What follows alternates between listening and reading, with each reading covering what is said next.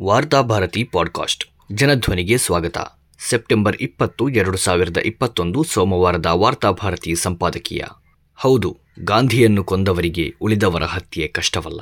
ಗಾಂಧಿಯನ್ನೇ ಕೊಂದ ನಮಗೆ ಮುಖ್ಯಮಂತ್ರಿ ಬಸವರಾಜ ಬೊಮ್ಮಾಯಿಯವರು ಯಾವ ಲೆಕ್ಕ ಎಂಬ ಹೇಳಿಕೆಯನ್ನು ಹಿಂದೂ ಮಹಾಸಭಾ ಸಂಘಟನೆಯ ಮುಖಂಡ ಬಹಿರಂಗವಾಗಿ ಹೆಮ್ಮೆಯಿಂದ ಪತ್ರಿಕಾಗೋಷ್ಠಿಯಲ್ಲಿ ಹೇಳಿಕೊಂಡಿದ್ದಾನೆ. ಹಿಂದೂ ಮಹಾಸಭಾ ಮಹಾತ್ಮ ಗಾಂಧೀಜಿಯ ಕೊಲೆಯಲ್ಲಿ ನೇರ ಪಾತ್ರವನ್ನು ವಹಿಸಿದ್ದರೂ ಬಹಿರಂಗವಾಗಿ ಅದನ್ನು ಘೋಷಿಸಿಕೊಂಡದ್ದಿಲ್ಲ. ನಾಥೂರಾಮ್ ಗೋಡ್ಸೆಗೂ ಹಿಂದೂ ಮಹಾಸಭಕ್ಕೂ ಸಂಬಂಧವಿಲ್ಲ ಎಂದು ಅಂದಿನ ಕೆಲವು ನಾಯಕರು ಸ್ಪಷ್ಟನೆಯನ್ನು ನೀಡಿದ್ದರು. ಗಾಂಧಿಯನ್ನು ಕೊಂದ ಸುಮಾರು ಆರು ದಶಕಗಳ ಬಳಿಕ ಹಿಂದೂ ಮಹಾಸಭಾದ ಮುಖಂಡರು ಅದನ್ನು ಹೆಮ್ಮೆಯಿಂದ ಒಪ್ಪಿಕೊಳ್ಳುವ ರಾಜಕೀಯ ವಾತಾವರಣ ಭಾರತದಲ್ಲಿ ನಿರ್ಮಾಣವಾಗಿದೆ ಎನ್ನುವುದು ಇಲ್ಲಿ ನಮಗೆ ಮುಖ್ಯವಾಗಬೇಕು. ಗಾಂಧಿ ಹುಟ್ಟಿದ ದೇಶ ಎನ್ನುವ ಕಾರಣಕ್ಕಾಗಿ ಭಾರತ ಅಂತಾರಾಷ್ಟ್ರೀಯ ಮಟ್ಟದಲ್ಲಿ ಗೌರವವನ್ನು ಪಡೆಯುತ್ತಿದೆ. ಗಾಂಧಿ ಎಂದರೆ ಒಬ್ಬ ವ್ಯಕ್ತಿ ಮಾತ್ರವಲ್ಲ, ಅವರು ಭಾರತೀಯ ಮೌಲ್ಯದೊಳಗೆ ಅವಿನಾಭಾವವಾಗಿ ಬೆಸೆದುಕೊಂಡಿದ್ದಾರೆ. ಇಂತಹ ಗಾಂಧಿಯನ್ನು ಕೊಂದ ಹೊಣೆಯನ್ನು ಬಹಿರಂಗವಾಗಿ ಹೆಮ್ಮೆಯಿಂದ ಒಪ್ಪಿಕೊಳ್ಳುವ ಸಂಘಟನೆಯೊಂದು ಸರ್ಕಾರದ ಸಮ್ಮತಿಯೊಂದಿಗೆ ನಮ್ಮ ನಡುವೆ ಅಸ್ತಿತ್ವದಲ್ಲಿದೆ. ದೇಶ ನಿಧಾನಕ್ಕೆ ಗಾಂಧಿಯ ಮೌಲ್ಯದಿಂದ ಗಾಂಧಿಯನ್ನು ಕೊಂದ ಗೋಡ್ಸೆಯ ಮೌಲ್ಯದಡಿಗೆ ವಾಲುತ್ತಿದೆ ಮತ್ತು ಆ ಮೌಲ್ಯವನ್ನು ಘೋಷಿಸುವ ಸರ್ಕಾರವೊಂದು ಅಸ್ತಿತ್ವದಲ್ಲಿರುವ ಕಾರಣದಿಂದಲೇ ಪತ್ರಿಕಾಗೋಷ್ಠಿಯಲ್ಲಿ ಹಿಂದೂ ಮಹಾಸಭಾದ ಮುಖಂಡ ಅದನ್ನು ಹೆಮ್ಮೆಯಿಂದ ಘೋಷಿಸಿಕೊಳ್ಳಲು ಸಾಧ್ಯವಾಯಿತು. ನಾಥೂರಾಮ್ ಗೋಡ್ಸೆಯ ಪ್ರತಿಮೆಯನ್ನು ಸ್ಥಾಪಿಸುವುದನ್ನು ತಡೆಯಲು ಸಂವಿಧಾನ ಪರ ಸಂಘಟನೆಗಳು ಬೀದಿಗಿಳಿಯಬೇಕಾದ ದಿನಗಳಲ್ಲಿ ನಾವಿದ್ದೇವೆ. ನಾಥೂರಾಮ್ ಗೋಡ್ಸೆಯ ಪ್ರತಿಮೆಯನ್ನು ಸ್ಥಾಪಿಸುವುದು ಎಂದರೆ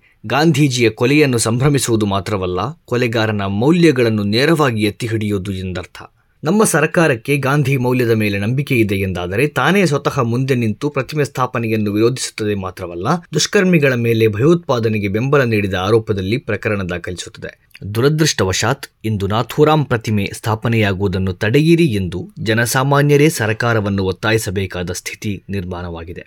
ಗೋಡ್ಸೆಯ ಕುರಿತು ಸರ್ಕಾರದ ಈ ಮೌನವೇ ಇಂದು ಗಾಂಧಿ ಹತ್ಯೆಯನ್ನು ನಾವು ಮಾಡಿದ್ದೇವೆ ಎಂದು ಹೆಮ್ಮೆಯಿಂದ ಘೋಷಿಸಿಕೊಳ್ಳುವ ಧೈರ್ಯವನ್ನು ಹಿಂದೂ ಮಹಾಸಭಾ ಮುಖಂಡರಿಗೆ ನೀಡಿದೆ. ಎರಡು ವರ್ಷಗಳ ಹಿಂದೆ ಗಾಂಧಿ ಹುತಾತ್ಮರಾದ ದಿನದಂದು ಸಂಘ ಪರಿವಾರಕ್ಕೆ ಸೇರಿದ ಕೆಲವು ದುಷ್ಕರ್ಮಿಗಳು ಮಹಾತ್ಮ ಗಾಂಧೀಜಿಯ ಪ್ರತಿಕೃತಿಯನ್ನು ಮಾಡಿ ಅದಕ್ಕೆ ಗುಂಡಿಕ್ಕಿ ಆ ದಿನವನ್ನು ಸಂಭ್ರಮಿಸಿದರು. ಆ ದೃಶ್ಯ ಸಾಮಾಜಿಕ ಮಾಧ್ಯಮಗಳಲ್ಲಿ ವೈರಲ್ ಆಯಿತು ಸರ್ಕಾರದ ಜನವಿರೋಧಿ ನೀತಿಗಳ ವಿರುದ್ಧ ಪ್ರತಿಭಟಿಸಿದವರ ಮೇಲೆ ದೇಶದ್ರೋಹ ಪ್ರಕರಣವನ್ನು ದಾಖಲಿಸುವ ಪೊಲೀಸರು ಈ ಪ್ರಕರಣವನ್ನು ಗಂಭೀರವಾಗಿ ತೆಗೆದುಕೊಳ್ಳಲಿಲ್ಲ. ಕಳೆದೆರಡು ವರ್ಷಗಳಿಂದ ನಾಥೂರಾಮ್ ಗೋಡ್ಸೆಯ ವೈಭವೀಕರಣ ಅಲ್ಲಲ್ಲಿ ಕಂಡುಬರುತ್ತಿದೆ. ಅಷ್ಟೇ ಅಲ್ಲ, ನಾಥೂರಾಮ್ ಗೋಡ್ಸೆಯ ಮೌಲ್ಯಗಳನ್ನು ಪ್ರತಿರೋಧಿಸುತ್ತಿರುವ ಯುವ ತಲೆಮಾರುಗಳನ್ನೇ ದೇಶದ್ರೋಹಿಗಳಾಗಿ ಬಿಂಬಿಸುವ ಪ್ರಯತ್ನ ನಡೆಯುತ್ತಿದೆ. ಇಂತಹ ಕಲುಷಿತ ರಾಜಕೀಯ ವಾತಾವರಣದಲ್ಲಿ ಒಬ್ಬ ಗಾಂಧೀಜಿಯ ಹತ್ಯೆ ಮಾಡಿರುವುದನ್ನು ಹೆಮ್ಮೆಯಿಂದ ಘೋಷಿಸದೆ ಇನ್ನೇನು ಮಾಡುತ್ತಾನೆ? ವಿಪರ್ಯಾಸವೆಂದರೆ ಸರ್ಕಾರಕ್ಕೆ ಸಮಸ್ಯೆಯಾಗಿರುವುದು ಆತನ ಸಂಘಟನೆ ಎಸಗಿರುವ ಗಾಂಧಿಯ ಹತ್ಯೆಯಲ್ಲ. ಬದಲಿಗೆ ಗಾಂಧಿಯನ್ನು ಹತ್ಯೆ ಮಾಡಲು ಸಾಧ್ಯವಾಗುತ್ತೆ ಎಂದ ಮೇಲೆ ನಿಮ್ಮ ವಿಚಾರದಲ್ಲಿ ಆಲೋಚಿಸುವುದಕ್ಕೆ ಸಾಧ್ಯವಿಲ್ಲ ಎನ್ನುತ್ತೀರಾ ಎಂದು ನೇರವಾಗಿ ಬಿಜೆಪಿ ಸರ್ಕಾರದ ಮುಖ್ಯಮಂತ್ರಿಗೆ ಬೆದರಿಕೆ ಒಡ್ಡಿರುವುದು. ಒಂದು ರೀತಿಯಲ್ಲಿ ಹಿಂದೂ ಮಹಾಸಭಾದ ಮುಖಂಡ ಧರ್ಮೇಂದ್ರ ಎಂಬಾತನ ಮಾತಿನಲ್ಲಿ ತರ್ಕವಿದೆ. ವಿಶ್ವವೇ ಗೌರವಿಸುವ ಮಹಾತ್ಮ ಗಾಂಧೀಜಿಯನ್ನು ಕೊಂದು ಹಾಕುವುದು ನಮಗೆ ಸಾಧ್ಯವಿದ್ದರೆ ನೀವು ಒಂದು ಲೆಕ್ಕವೇ ಎಂಬ ಪ್ರಶ್ನೆ ಸಹಜವಾದುದೇ ಅಲ್ಲವೇ. ಮಹಾತ್ಮ ಗಾಂಧೀಜಿಗೆ ಹೋಲಿಸಿದರೆ ಬಸವರಾಜ ಬೊಮ್ಮಾಯಿ ಏನೇನೂ ಅಲ್ಲ. ಗಾಂಧಿಯನ್ನು ಕೊಲ್ಲುವುದು ಸರಿ ಎಂದಾದರೆ ಗಾಂಧಿಯ ಮಟ್ಟಕ್ಕೆ ಯಾವ ರೀತಿಯಲ್ಲೂ ಏರಲು ಸಾಧ್ಯವಿಲ್ಲದ ರಾಜಕಾರಣಿಯನ್ನು ಇವರಿಗೆ ಕೊಲ್ಲುವುದು ಸಾಧ್ಯವಿಲ್ಲವೇ? ಆದ್ದರಿಂದ ಗಾಂಧಿಯ ಹತ್ಯೆಯನ್ನು ಸಮರ್ಥಿಸುವವರ ವಿರುದ್ಧ ಕ್ರಮ ತೆಗೆದುಕೊಳ್ಳುವ ಮೂಲಕ ಹತ್ಯೆ ಸಂಸ್ಕೃತಿಯನ್ನು ಕಟುವಾಗಿ ವಿರೋಧಿಸುವುದು ಸರ್ಕಾರದ ಕರ್ತವ್ಯವಾಗಬೇಕು. ಪ್ರಕರಣ ಗಂಭೀರವಾಗುತ್ತಿದ್ದಂತೆಯೇ ಆರೋಪಿ ಕ್ಷಮೆಯಾಚನೆ ಮಾಡಿದ್ದಾನೆ ಎಂದು ಮಾಧ್ಯಮಗಳಲ್ಲಿ ವರದಿಯಾಗಿವೆ. ಆತನ ಕ್ಷಮೆಯಾಚನೆಯೇ ಅತ್ಯಂತ ವಿಕ್ಷಿಪ್ತವಾಗಿದೆ, ವಿಲಕ್ಷಣವಾಗಿದೆ. ಹತ್ಯೆ ಮಾಡಲು ಸಾಧ್ಯವಾಗುತ್ತೆ ಎಂದದ್ದು ಸಂವಿಧಾನ ವಿರೋಧ ಎಂದು ಯಾರಿಗಾದರೂ ಅನ್ನಿಸಿದರೆ ಕ್ಷಮೆಯಾಚಿಸುತ್ತೇನೆ ಎಂದು ಹೇಳಿದ್ದಾನೆ. ಗಾಂಧೀಜಿಯ ಹತ್ಯೆಯಾಗಲಿ ಅಥವಾ ಇನ್ನಿತರ ಯಾರನ್ನೇ ಹತ್ಯೆ ಮಾಡುವುದಾಗಲಿ ಸಂವಿಧಾನ ವಿರೋಧಿ ಮಾತ್ರವಲ್ಲ, ಮನುಷ್ಯ ವಿರೋಧಿಯಾದ ಚಿಂತನೆ ಎನ್ನುವುದು ಅರಿವಿಲ್ಲದ ಮನುಷ್ಯ ನಾಗರಿಕ ಸಮಾಜದಲ್ಲಿ, ಅದರಲ್ಲೂ ಮುಖ್ಯವಾಗಿ ಭಾರತೀಯ ಸಮಾಜದಲ್ಲಿ ಇರುವುದಕ್ಕೆ ಅನರ್ಹ.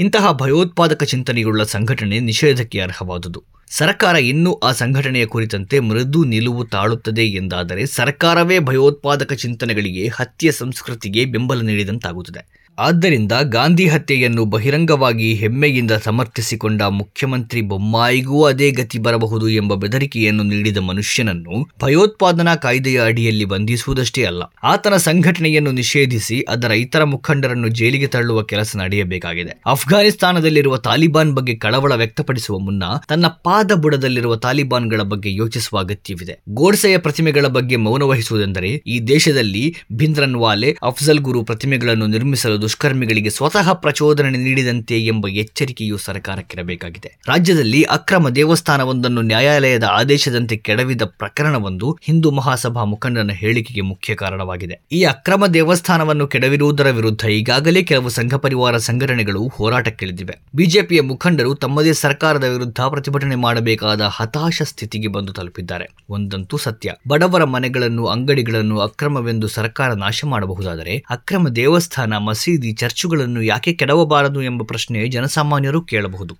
ಬಡವರ ಮನೆಗಳನ್ನು ನಾಶ ಮಾಡಲು ಅವಕಾಶ ನೀಡಿ, ತನ್ನ ಅಕ್ರಮ ಮನೆಯನ್ನು ಉಳಿಸಿಕೊಳ್ಳಲು ಯಾವ ಧರ್ಮದ ದೇವರೂ ಬಯಸುವುದಿಲ್ಲ.